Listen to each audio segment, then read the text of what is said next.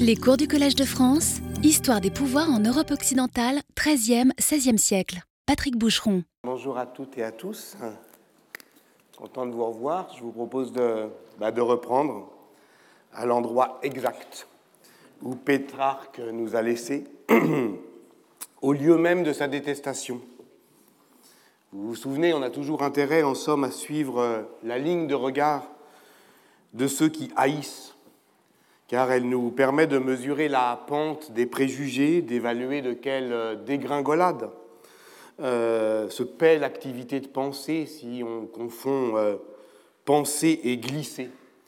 Et vous vous souvenez que du combat contre les scolastiques, Pétrarque a glissé vers le mépris euh, de l'université, puis le dédain du travail intellectuel, puis le dédain du travail rémunéré tout court, la haine de la ville, le dégoût de la foule et, partant, le refus du peuple. Je me tiendrais pour très heureux si je parvenais à être tout le contraire de ce qu'est le peuple, et je me suis toujours efforcé d'y parvenir, écrit-il dans la quatrième lettre du quatorzième euh, livre de ses familières. Cet euh, aristocratisme passe non seulement euh, par une revendication de l'oisiveté, de l'osium des anciens romains, mais par un éloge de la solitude. Voici pourquoi le De Vita Solitaria de Pétrarque, qu'il commence à rédiger en 1346 et achève 20 ans plus tard, est non seulement la défense et illustration d'une forme de vie qui constitue en somme euh, l'aveu d'une conscience littéraire au monde, mais aussi le manifeste de l'humanisme naissant.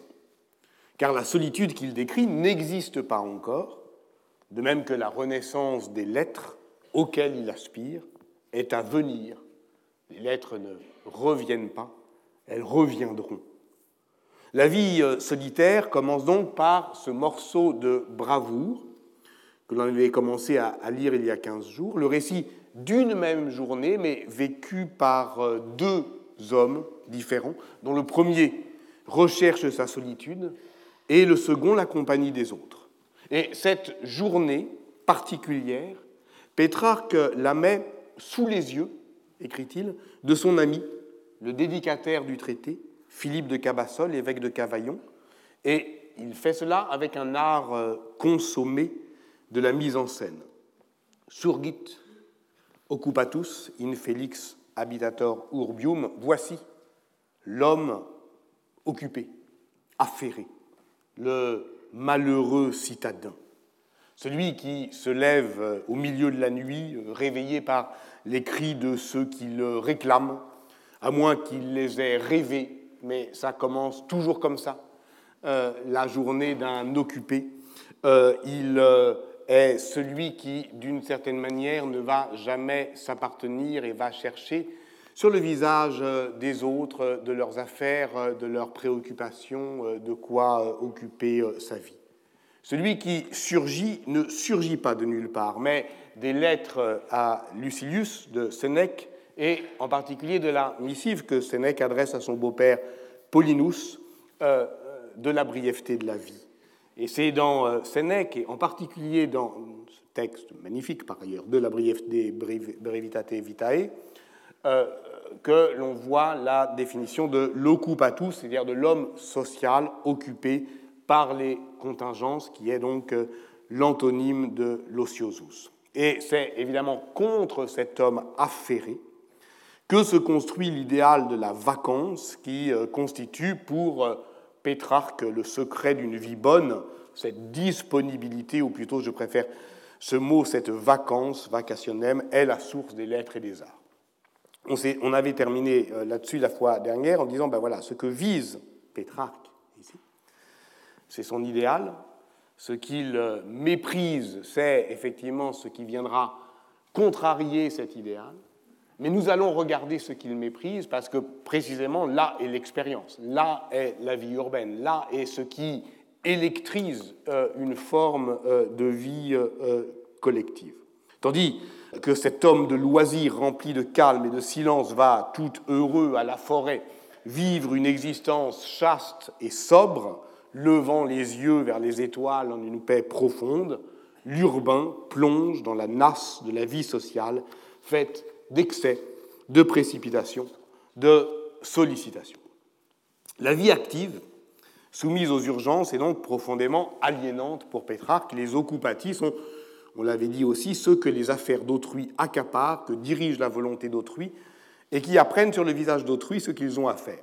Le solitaire, en revanche, se retranche du vacarme, obtient de cette soustraction un gain euh, d'être, et l'on peut retrouver d'ailleurs dans cette euh, manière de euh, composer sa vie ce que le philosophe italien Giorgio Agamben nomme le désœuvrement, qui est une catégorie éminemment politique, et parce qu'elle est politique, indissociablement poétique, qui consiste au fond à chercher ce qu'il peut y avoir encore d'ingouvernable malgré tout dans notre temps afin de s'y installer temporairement, non pas pour inventer un autre monde, il n'y a pas d'autre monde que le nôtre, ni au-delà ni en deçà, mais pour en expérimenter d'autres usages, à la manière en somme des poètes qui ne cherchent pas à forger une nouvelle langue, mais qui désœuvrent la langue commune pour en rendre au fond inopérantes toutes les fonctions communicatives. C'est ça le désœuvrement agambenien. Ramener cet idéal qui, en termes euh, politiques, dans la euh, pensée euh, contemporaine actuelle, est ce qu'on appelle la destitution. Ramener cet idéal à son sens pétrarchien peut être une manière de, de contester la posture aristocratique, d'y reconnaître cette clandestinité sans danger qu'affecte souvent la pensée radicale, mais ce n'est pas mon intention. Si on plonge dans le récit pétrarchien, c'est pour tenter d'en neutraliser les ressorts et, en fait, de nuancer cette opposition tranchée, de remarquer au fond que ce geste de, de désœuvrement, d'abstention, cette manière de rendre inopérante la force, désigne à la fois un après de la puissance qui fait euh, au fond de la vie euh, solitaire une préparation à la vie civile.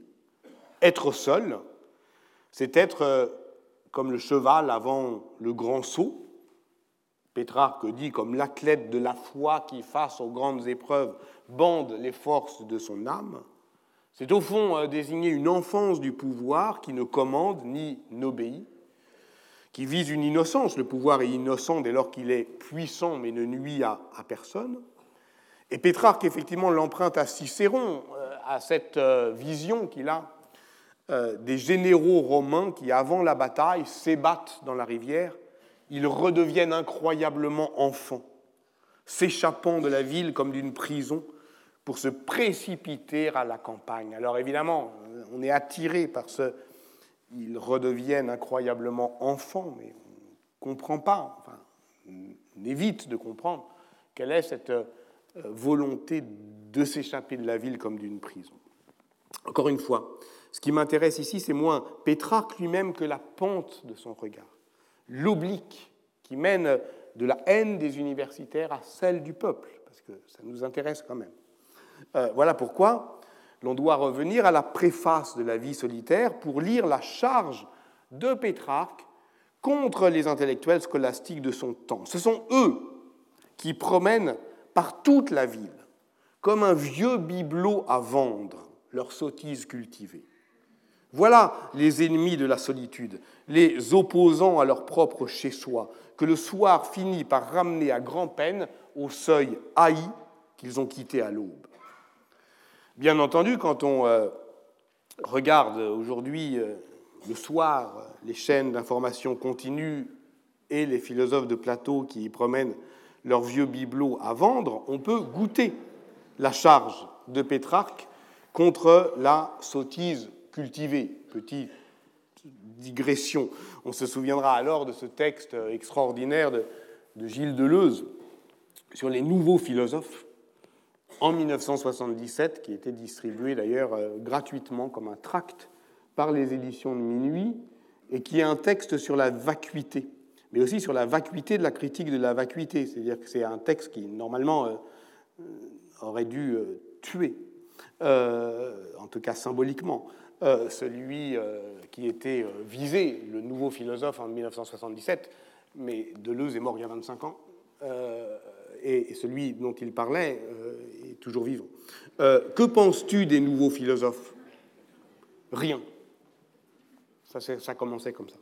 Et après ce rien arrive la critique. D'abord, il procède par gros concepts, aussi gros que des dents creuses, la loi, le pouvoir, le maître, le monde, la rébellion, la foi. Ils peuvent ainsi faire des mélanges grotesques, des dualismes sommaires, la loi et le rebelle, l'ange et le pouvoir, etc. Et il s'achevait par une préconisation. La place des intellectuels dans la société du spectacle, c'est d'être producteurs et non plus auteurs.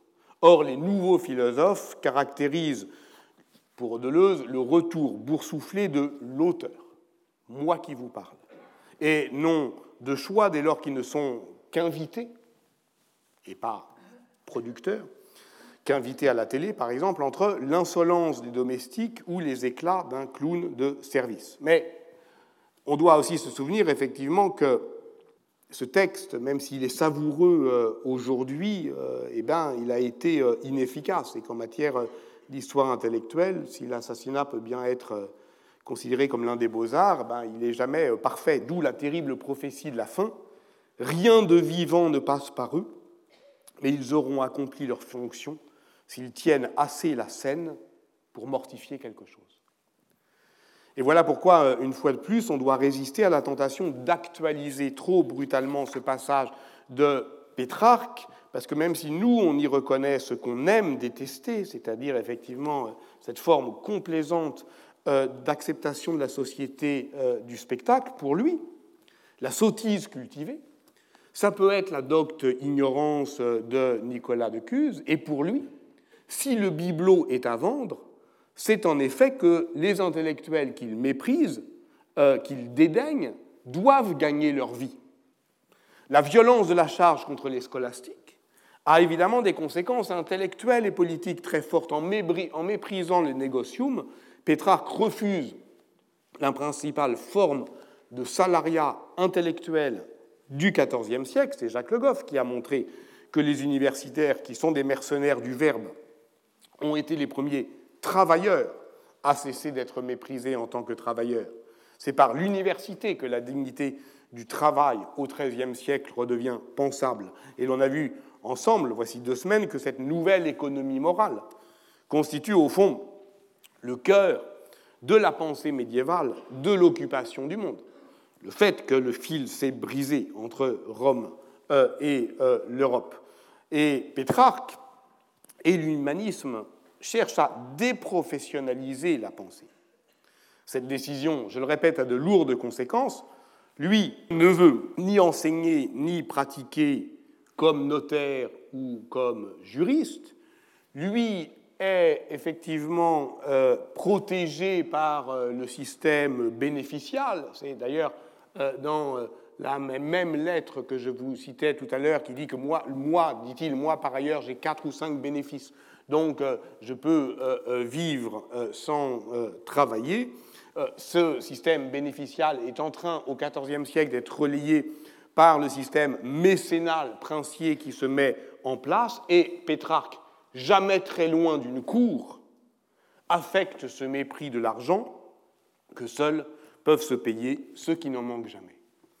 Donc, je cite encore, mais cette fois-ci pour m'arrêter sur un court passage, que je, euh, court passage dont je proposerai un exercice de micro-lecture. Voilà donc euh, Pétrarque poursuit sa charge, et on suit euh, justement l'oblique de son regard, la charge contre les enfants ridés de la scolastique, qui, je cite, agite au carrefour un Aristote qui ne demanderait pas mieux qu'on le laisse tranquille, et avance en ordre de combat sous les yeux du peuple béat, qui se répandent dans les rues, dans les galeries, pour compter les tours, les chevaux, les quadriges, qui mesurent les places et les murs et sont bouche bée devant tout l'appareil de la séduction féminine, comble de l'éphémère et de la vanité. On peut dire que pour l'instant, on n'y comprend à peu près rien. C'est-à-dire que ce passage est resserré comme euh, une pelote dans un point euh, rageur. Et ce que j'appelle la microlecture consiste en fait à démêler patiemment en tirant sur certains fils. Le plus évident, celui qui s'offre à nous, le premier, c'est effectivement l'accusation d'immoralité. Pétrarque reprend ici les arguments les plus classiquement réactionnaires du combat contre les avéroïstes latins, qui servira au fond de basse à obsédante à tous les discours de l'orthodoxie, plus exactement à tous les discours de l'ordre qui font passer euh, l'orthodoxie à l'orthopraxie. Ça veut dire en gros, vous commencez à penser comme des porcs et vous terminez en vivant comme des porcs. Donc, ça veut dire que vous êtes dans la séduction de l'esprit et à la fin, de toute façon, c'est euh, l'ensemble, euh, donc la femme, évidemment, ici on va y revenir, ce comble de l'éphémère et de la vanité qui va vous exciter. On comprend bien ici que la formulation est trop outrée pour ne pas trahir une pensée ambivalente. Parce y a un moment où il faut quand même arrêter de faire le malin avec les textes et de se penser plus intelligent que là, c'est tellement, c'est tellement gros euh, que, que, ça cache quelque chose de, de complexe. Euh, parce qu'au fond, euh, agiter Aristote au carrefour, ne pas le laisser tranquille. Faire de la philosophie un sport de combat qui peut se jouer par équipe, devant le peuple, placer la pensée devant le peuple. Non seulement ça fait une définition très acceptable de l'exercice de la pensée pour nous aujourd'hui, mais peut-être aussi pour Pétrarque, parce que tous ces termes sont pétrarchiens. Euh, le euh, bivium, euh, le carrefour, c'est évidemment, euh, on l'a vu euh, ensemble, euh, un thème typiquement pétrarchien du rapport effectivement entre les chemins qui bifurquent et qui décident de notre vie. L'agitation, agiter un auteur pour, au fond, l'empêcher, pour, ne pas, pour le laisser intranquille, eh bien, on pourrait aussi se souvenir d'une lettre euh, de 1364 où il désigne comme une chose positive ce que les mythes sont aux vêtements et la rouille aux armes, l'oubli l'est aux lettres et à la connaissance, il ronge tout, dévore tout, excepté ce que l'on secoue régulièrement et ce que fourbit une étude assidue, et l'esprit, comme le reste, est menacé d'une sorte de pourrissement, faute d'un entretien continu. Et on peut donc dire que euh, Pétrarque est ici devant ces contradictions intellectuelles et politiques. Et si on dit ça, eh bien, au fond, euh, on définit ce qu'est euh, sa tension d'être. Ce qui nous incite donc à une lecture dynamique de ce passage, qui rend compte, me semble-t-il, de l'intensité de, l'expérience urbaine, de la puissance électrisante de, de la ville. Euh, et c'est pour cela que les images s'entrechoquent dans ce, dans ce passage. Bon, comment on définit une ville au Moyen Âge, à partir du XIIe siècle, sinon par euh, sa densité, par euh, sa diversité, et on l'oublie trop souvent, par sa mixité. c'est que la forme même de la densification de l'habitat fait obstacle à toute logique de séparation euh, d'entre les groupes, euh, d'entre les communautés, euh, d'entre les religions, d'entre les langues, d'entre les sexes. Et voilà le troisième fil que l'on pourrait tirer. Celui qui noue le principe urbain et le principe féminin, qui est ici confondu dans une même méfiance. On commence par se répandre dans les rues, mesurer les places et les rues, et l'on finit bouche bée devant tout l'appareil de la séduction féminine. Pétrarque dit ici l'ornatus. Pourquoi bouche bée? Qu'est-ce que c'est que cette euh, clôture, que cette fermeture? Euh, C'est le moment de rappeler ici que l'essor des villes dans l'Europe urbaine se paie de l'enfermement des femmes. Euh, on retrouve d'ailleurs ici euh, l'aspiration à la solitude. Car euh, pour les femmes tentées par l'idéal érémitique, la solitude des bois leur est bien évidemment interdite, enfin interdite dans le langage des hommes.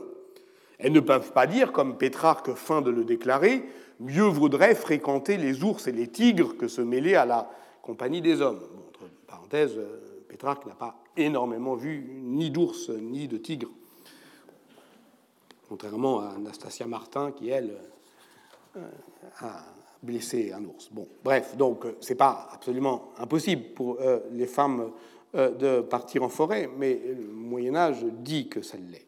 Donc, par contre-coup, on peut donc dire que la forme de la solitude consiste pour les femmes à creuser leur propre isolement au cœur de la mêlée urbaine.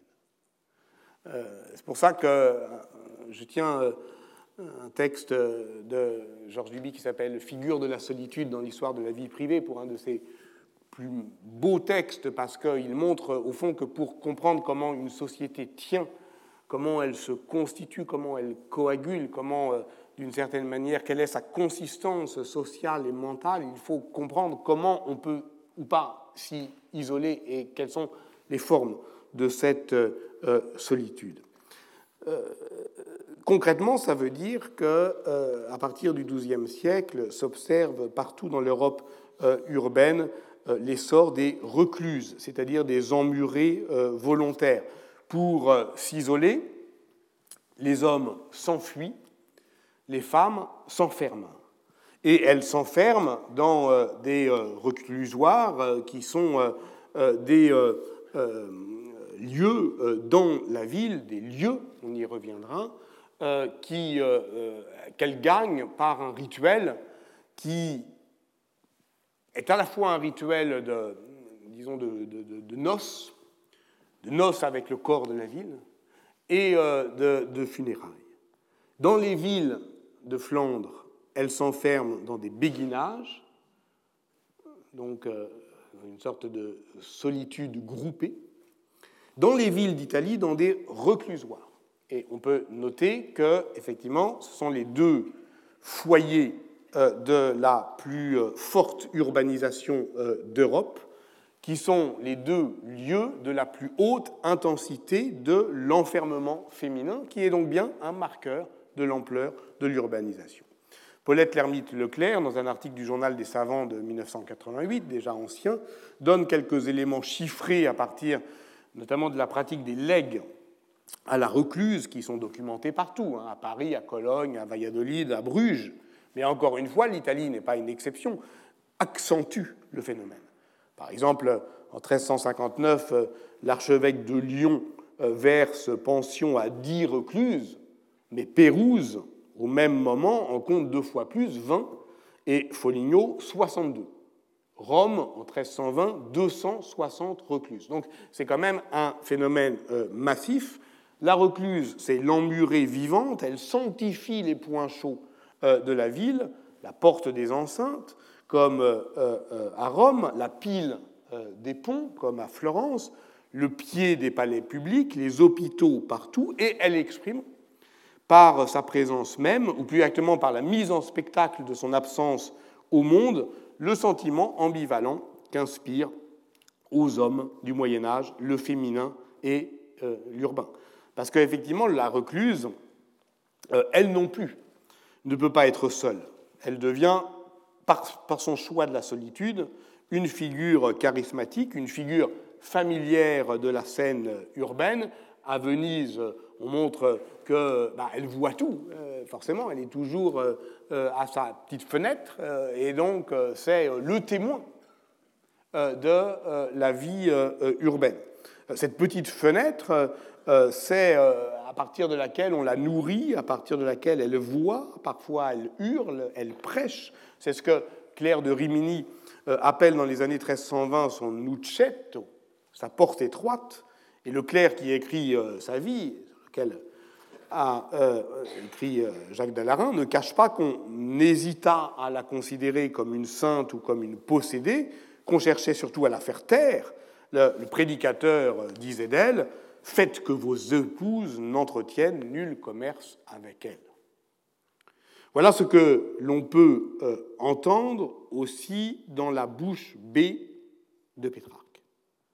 Cette description qui rend compte d'une expérience sociale de la ville, dont on ne peut douter que cette expérience soit genrée, c'est-à-dire une crainte, un effroi face, je le répète, à cette puissance dense d'une ville qui, euh, malgré euh, effectivement cet euh, aménagement symbolique des recluses, est fondamentalement un lieu divers et mixte.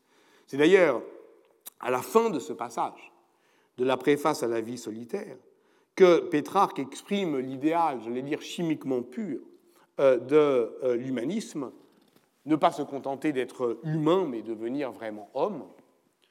Euh, nisi de homine wir esse c'est-à-dire, ici, c'est le wir qui s'oppose à homo.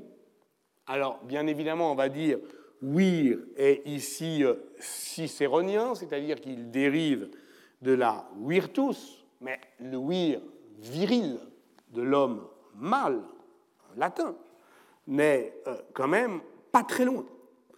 Euh, et il s'entend ici. Donc, il convient, pour continuer à démêler la maille serrée de ce texte, de porter attention à la provenance du vocabulaire c'est mon quatrième fil. Cette expérience urbaine, elle est contemporaine. C'est celle d'une cité italienne du XIVe siècle que Pétrarque décrit comme surexcitée, dans tous les sens du terme.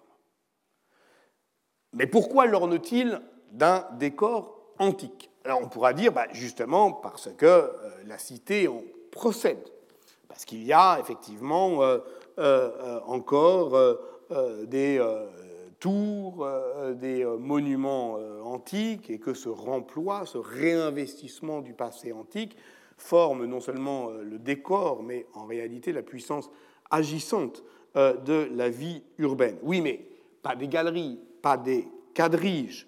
Regardez comment je reprends sa description. Voici donc les adversaires de Pétrarque qui se répandent dans les rues, dans les galeries, pour compter les tours, les chevaux, les quadriges, qui mesurent les places et les murs. Mais pourquoi cette insistance sur le décompte, sur euh, la mesure? Ici, il faudrait évoquer cette ambiance de calcul dont parle euh, Jacques Le qui est caractéristique du temps des marchands sans doute, mais, pas seulement, du temps des peintres, du temps des musiciens, la notation euh, musicale, la quantification, la construction euh, perspective sont euh, contemporaines et participent, à partir de du dernier tiers du XIIIe siècle, de ce que Panofsky appelle une exigence nouvelle de l'esprit touchant l'exactitude et la prévisibilité.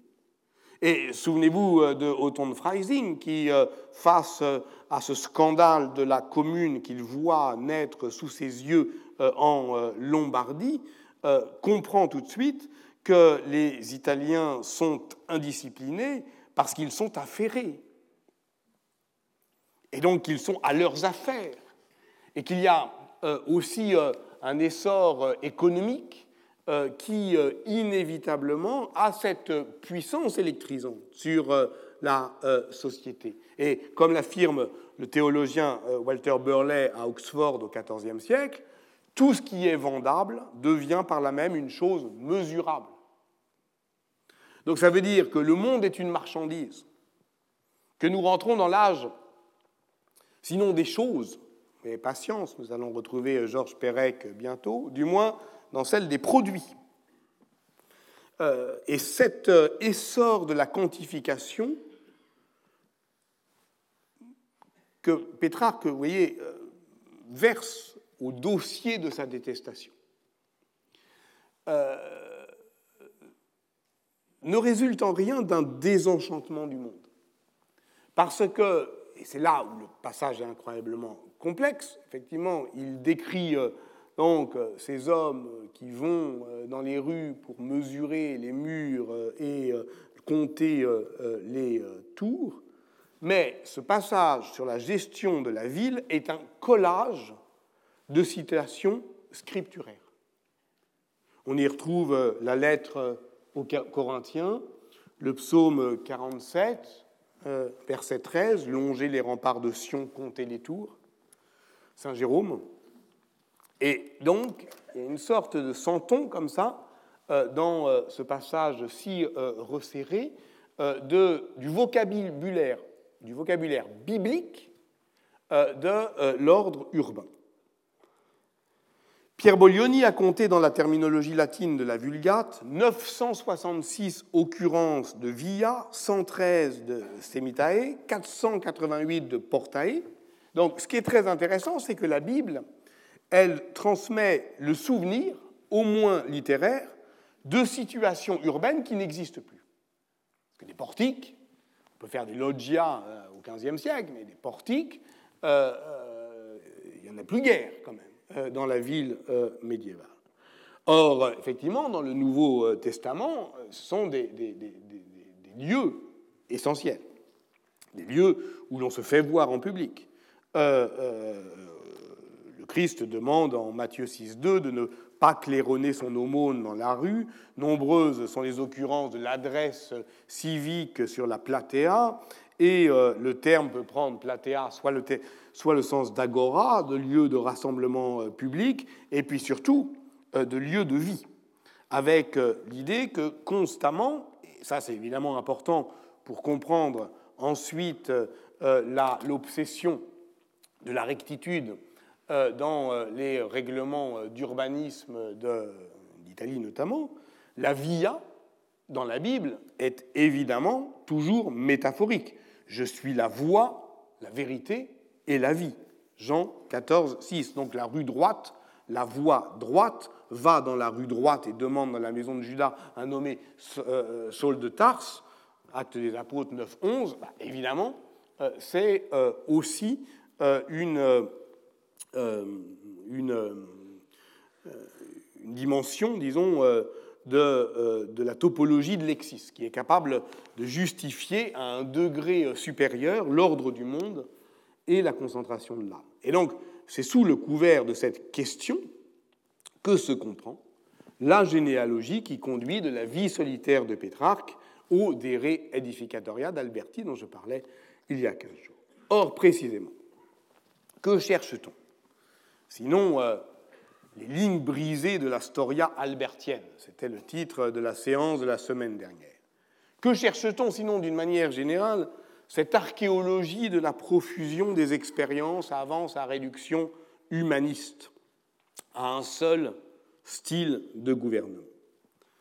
Que cherche-t-on sinon déjouer les fictions scénarisatrices de l'histoire exemplaire qui contraignent par avance les existences de ceux dont on a déjà raconter la vie. Défataliser le cours de l'histoire, faire mentir Jacques le fataliste lorsqu'il dit à son maître Tout ce qui nous arrive de bien et de mal ici-bas été écrit là-haut. Restaurer l'inventivité politique, élargir euh, l'espace des futurs possibles. La chaloupe ou l'esquif Se rappeler euh, avec Marc Bloch que l'histoire est par essence science du changement et que l'histoire de l'Italie est aussi celle de ses involutions, de ses hésitations, de ses bifurcations. Admettre que ce que l'on prend pour un embellissement au XVe siècle est un appauvrissement où chute le cours de l'expérience. Se souvenir euh, avec euh, Machiavel que le musée euh, albertien ne nous a, nous les Italiens du XVe siècle, ne nous a préservé de rien. Voici les questions avec lesquelles on se débat depuis le début de ce cours. En faisant le pari que quelque chose de fondamental et de fondamentalement social se joue dans la peinture. Au-delà de l'idéologie, au-delà de la représentation, au-delà évidemment des valeurs de l'art, de l'esthétique, au-delà de la communication politique, il y a là une expérience toujours disponible et puis accessible à l'historien, visible.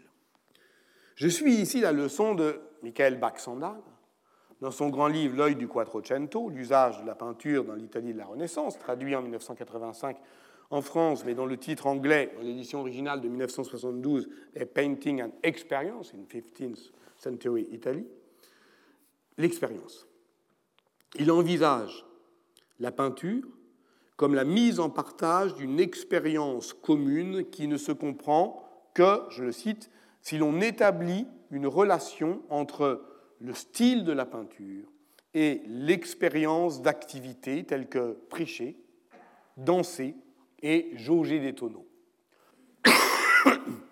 jauger des tonneaux, par exemple, c'est précisément euh, l'activité euh, quantifiante euh, de, des commanditaires marchands de la peinture italienne qui, au fond, attendent de voir une certaine conception unifiante de l'histoire qu'ils pratiquent eux-mêmes d'expérience dans leur métier. Dans leur métier. Et c'est là où tout se rassemble. Et c'est là où, effectivement, la peinture peut documenter bien au-delà de ce qu'elle représente ou de ce qu'elle communique, mais dans justement le cadre d'expérience. Et qui n'est pas du tout euh, une réduction mécaniquement sociologique euh, de l'art à la production, disons, de biens culturels.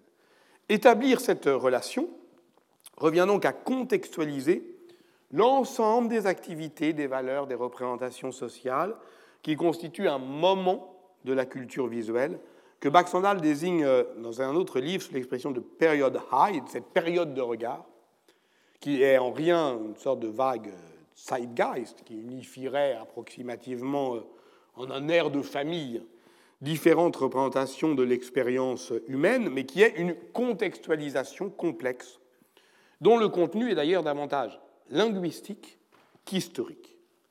Et cela, Baxandal l'a surtout montré dans un autre livre fondamental, paru un an avant, 1971, Giotto et les orateurs, qui traitait de la période immédiatement antérieure et qui montre comment euh, trois générations euh, d'humanistes, de Pétrarque à Alberti, précisément, de 1350 à 1450, parlèrent de la peinture, ajustant progressivement deux ordres hétérogène de la figuration du réel, puisque ce n'est que par euh, métaphore paresseuse qu'on dit qu'une image se lit. En réalité, la lisibilité est le contraire de la visibilité, mais en parlant de la peinture, eh euh, les mots et l'image s'ajustent pour produire une seule et même structure rhétorique, qui est celle de la composition, d'une beauté bien ordonnée dont on sait bien qu'elle a ensuite une euh, portée politique absolument euh, fondamentale dès lors qu'il s'agit de composer un régime, régiment, c'est-à-dire une manière d'être ensemble dans une relation équilibrée de pouvoir. Or, cet ordre est essentiellement narratif, car comme la belle langue la belle phrase latine, dont les humanistes prétendent alors reconstituer les élégances oratoires, euh, ne peut être euh, que hiérarchisée en période. De même, voir et interpréter la peinture revient à reconstituer les catégories grammaticales et rhétoriques de la composition qui en donnent son sens. Et le paradoxe, c'est que ces catégories de l'interprétation ont fini euh, par euh, s'imposer à la peinture elle-même, qu'on ne peut plus voir autrement qu'ainsi, euh, qu'on ne peut plus voir autrement que par le filtre des mots qui la décrivent et l'ordonnent. Je cite Baxandal, toute langue, et pas seulement le latin humaniste, est une conjuration contre l'expérience, une entreprise collective de simplification et d'aménagement visant à transformer l'expérience en élément manipulable. C'est pour ça que je parle si souvent d'Alberti ou de la peinture en termes politiques. C'est parce que, au fond, il convient de revenir pour saisir le foisonnement des expériences avant sa réduction par la narration à un système de lieux. Les lieux avant l'espace. Non pas encore euh, cet art de la persuasion ordonnée qui est devenue la peinture soumise à la storia par le Depictura d'Alberti au XVe siècle, mais des lieux, des corps et des récits. De ce point de vue, on pourrait dire de l'univers pictural pré-albertien euh, euh, qu'il est fondamentalement aristotélicien au sens où il ne représente pas autre chose que la somme des lieux occupés par des corps, puisque le locus d'Aristote est euh, défini comme le contenant premier de chaque corps. Donc il faudrait d'abord décrire les choses muettement, sans doute comme une topographie.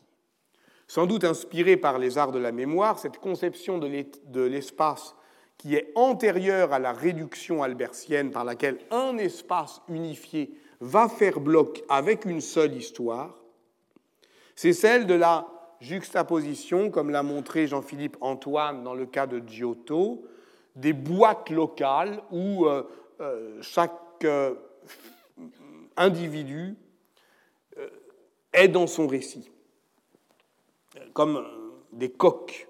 C'est ce qu'on voit euh, dans euh, la fresque euh, dite du bon gouvernement de Lorenzetti. Chacun est effectivement dans son lieu et, ce lieu est un lieu de parole. Et, c'est là où la scène cesse d'être muette. Mais c'est aussi ce que je vous ai lu, Pétrarque, chacun les a ferrés, les occupés, ils occupent leur propre lieu. Ils, ont, ils sont chacun à leur place. Et c'est cela, effectivement, qui, dans un contexte, euh, disons, princier, euh, est euh, insupportable. C'est que, au fond, dans la peinture, par exemple, siennoise du XIIIe et XIVe siècle, la maison n'est pas la ville. La maison est une partie de la ville. Euh, ce n'est pas une ville en miniature, comme ça peut apparaître chez Alberti dans une conception fondamentalement rhétorique. Je cite Alberti, si selon la maxime des philosophes, la cité est une très grande maison, et si inversement la maison elle-même est une toute petite cité, pourquoi ses membres ne seraient-ils pas à leur tour considérés comme de petits euh, logis? Ça, c'est effectivement la définition euh, d'une architecture princière. Fondamentalement, le lieu avant l'espace est un lieu où loge un corps parlant, c'est-à-dire au sens propre un habitat. Or, qu'est-ce que habiter? Habitare, en latin, c'est le fréquentatif de habere, avoir. Et on pourrait donc traduire avoir la plupart du temps, avoir un peu. Voilà d'ailleurs pourquoi le mot partage sa racine avec habitude et avec habit. Dans sa thèse inédite intitulée euh, Du lieu à l'espace, transformation de l'environnement pictural en Italie centrale, Anna Little euh, a remarqué, c'était en 2010, que dans la peinture siennoise, effectivement, s'opère une sorte de synonymie picturale entre la colline et la vallée d'une part, l'édifice et la rue d'autre part, c'est-à-dire que, au fond, tout est affaire d'intervalle, tout est affaire d'espacement, ce que j'ai proposé euh, d'appeler justement euh, l'année dernière l'espacement, c'est-à-dire cette capacité euh, non seulement à écarter euh, les objets de la ville, mais à y produire au fond une structure habitable qui est transformable parce que justement elle peut se retourner en hétérotopie.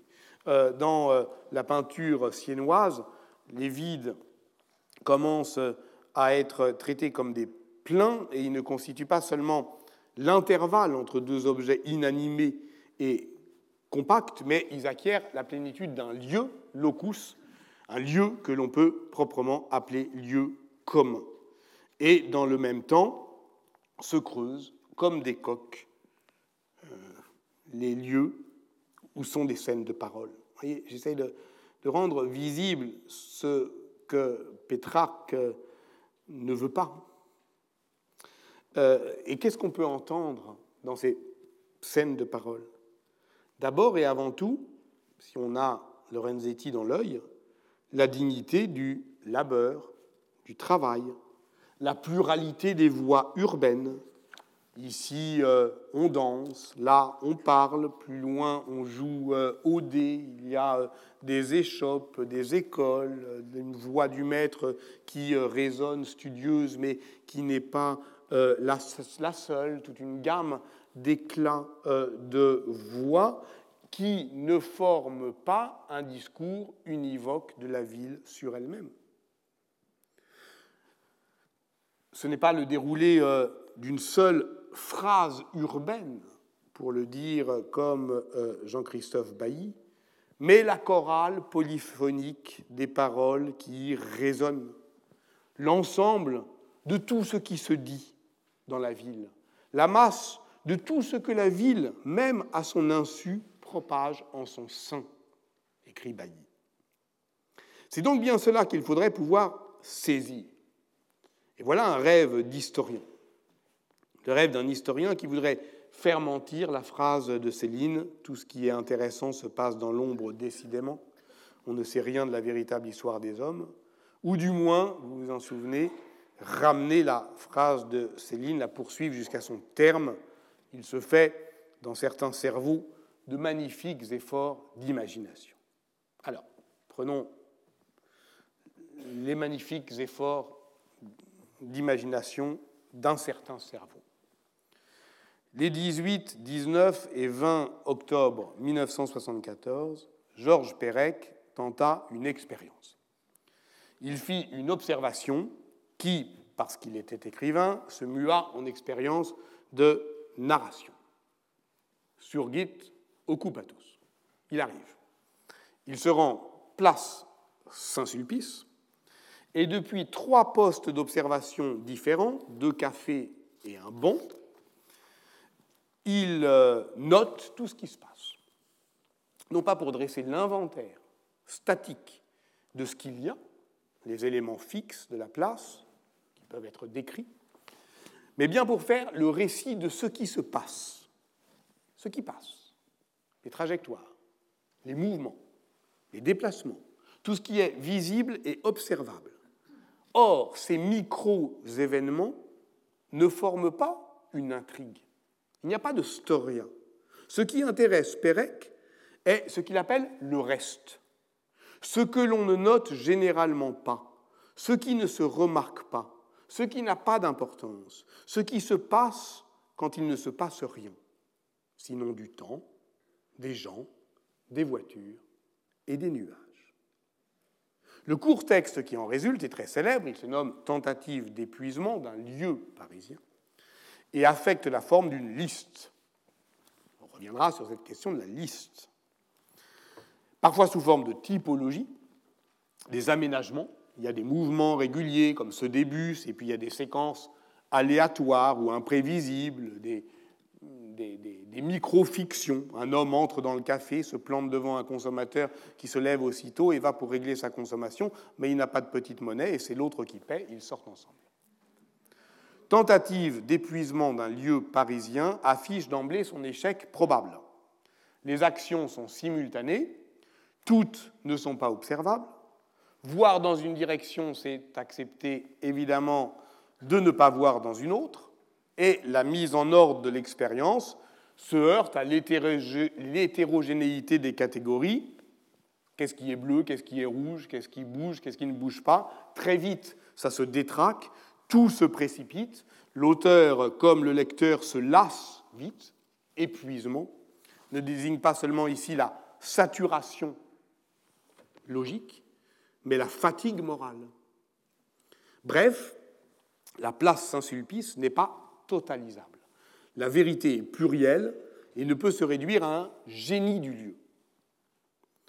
Le lieu déborde ce que l'on peut en dire et l'expérience qu'on peut en avoir. Il est donc à la fois inépuisable et épuisant.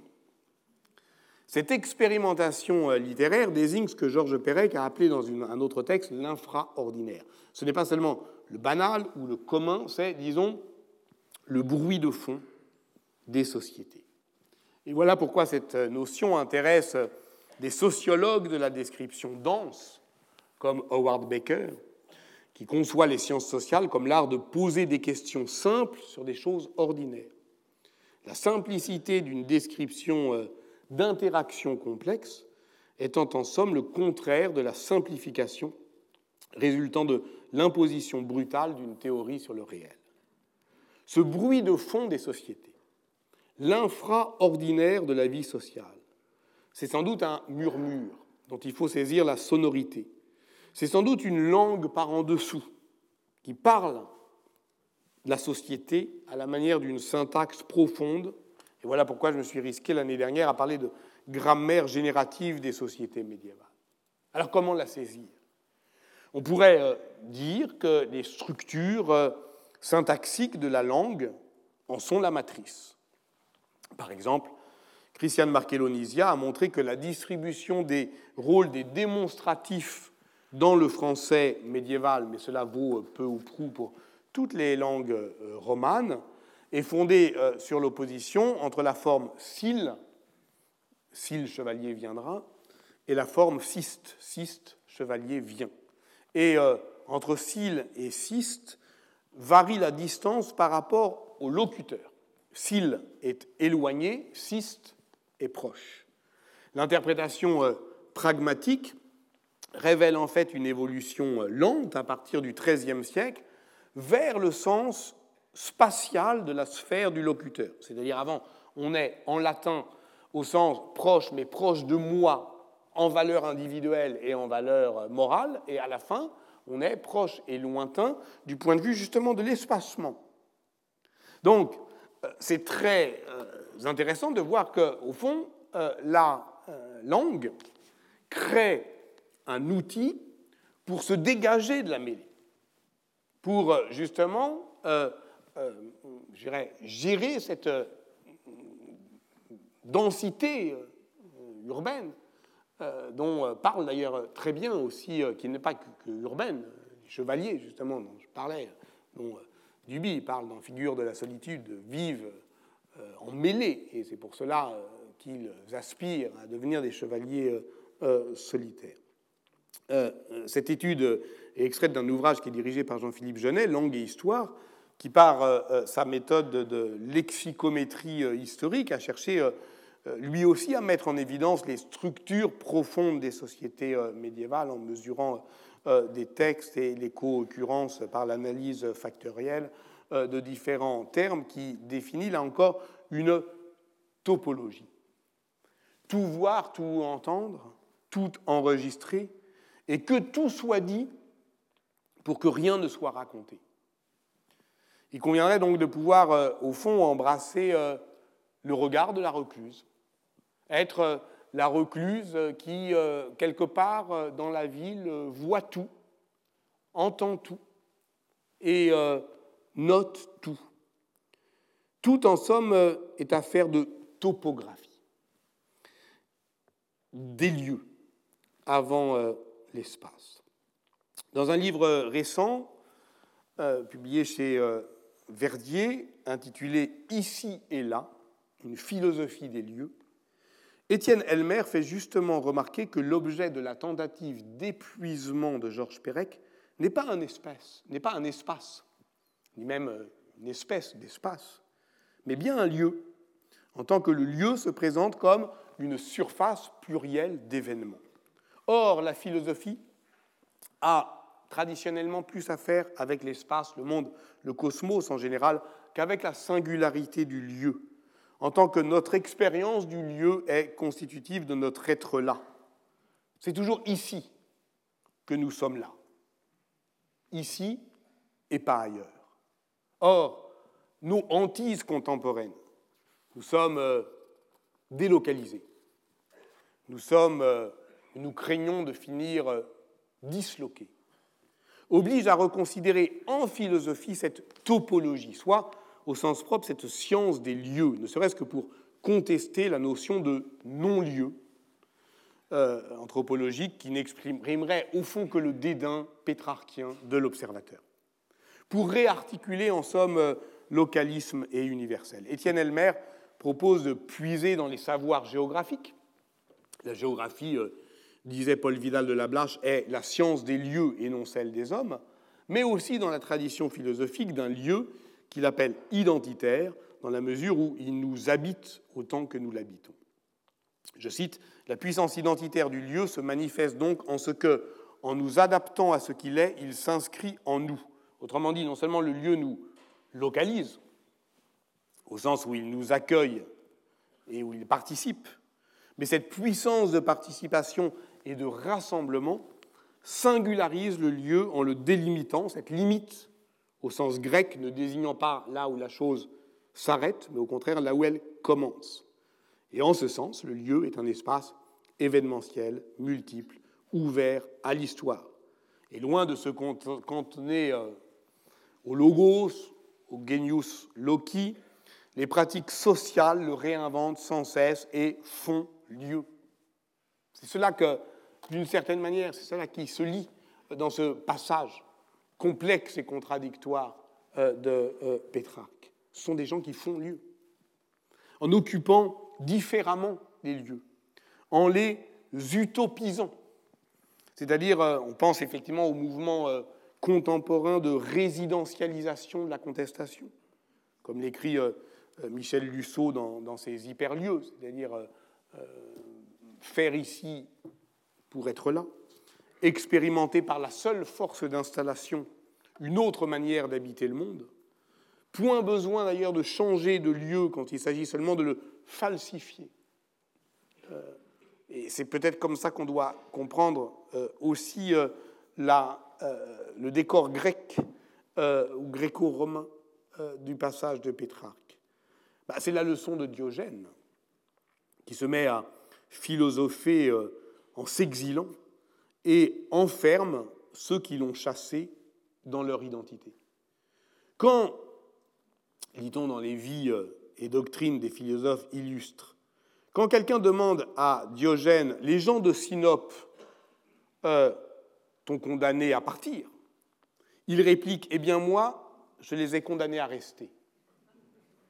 Et ça, c'est évidemment euh, une phrase qui résonne très puissamment dans une euh, Italie euh, où le bannissement euh, est évidemment une des forces politiques qui régule la vie civile.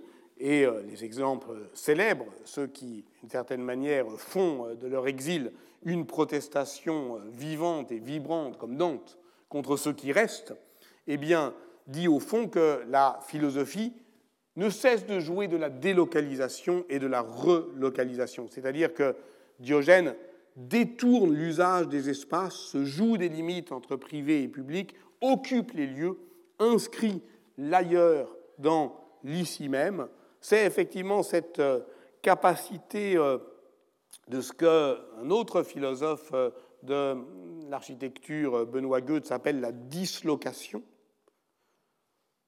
c'est-à-dire, euh, euh, au fond, euh, l'idée que espacer, espacer le temps, espacer l'espace, c'est faire place à la liberté des femmes, des hommes. Entendez, ce qui leur fait de la place et leur donne une place en tant que cette place n'est pas assignée par avance, une fois pour toutes.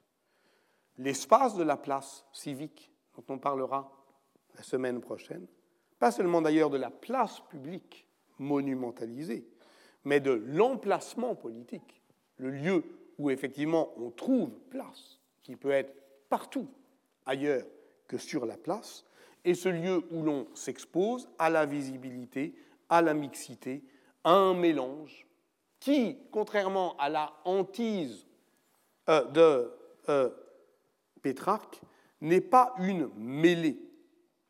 Je cite euh, Benoît Goetz, ce qui interdit justement de rester en place, et de s'en tenir à une place, à sa place, déterminée de toute éternité par un récit qui néglige l'espace, donner place à l'espace, c'est annuler en un endroit la puissance de ces récits identificatoires. C'est, euh, en somme, effectivement, euh, se rappeler, oui, de ce que Gilles Deleuze appelait la politesse des Grecs, un art d'instaurer de justes distances entre les hommes, non pas hiérarchiques, mais géométriques, qui consistent à n'être ni trop loin, ni trop près entre cils euh, et cystes, pour éviter de donner ou de recevoir des coups. On retrouve au fond, la capacité de produire des hétérotopies foucaldiennes, faire lieu, consiste donc à révéler la nature événementielle du lieu. C'est justement ce que tente Pérec, place Saint-Sulpice, pour déjouer euh, la centralité fonctionnelle et symbolique de ce lieu identitaire par excellence qu'est la place publique. C'est le lieu par excellence, la place, en tant qu'elle est délimitée, qu'elle est rassemblante, qu'elle est coparticipante. Et donc voilà à partir de maintenant ma proposition pour la semaine prochaine.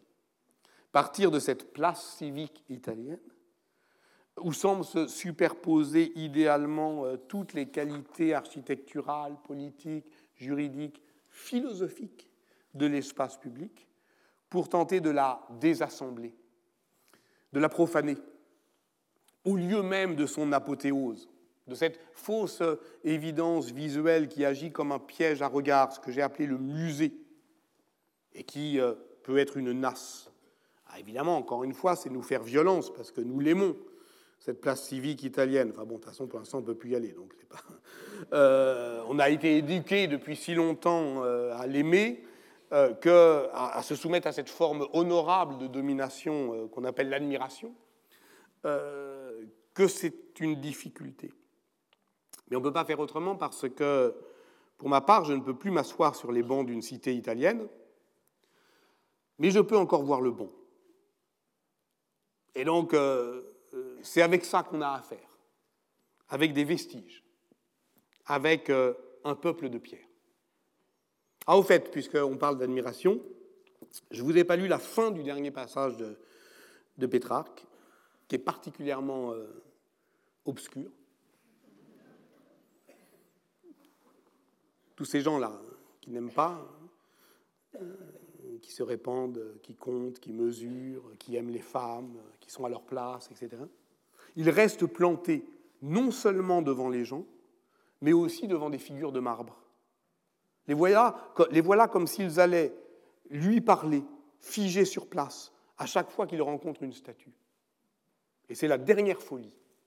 La foule et le bruit ont pour eux tous les charmes. Qu'est-ce que ça peut bien vouloir dire? À la semaine prochaine. Retrouvez tous les contenus du Collège de France sur www.colège-2-france.fr.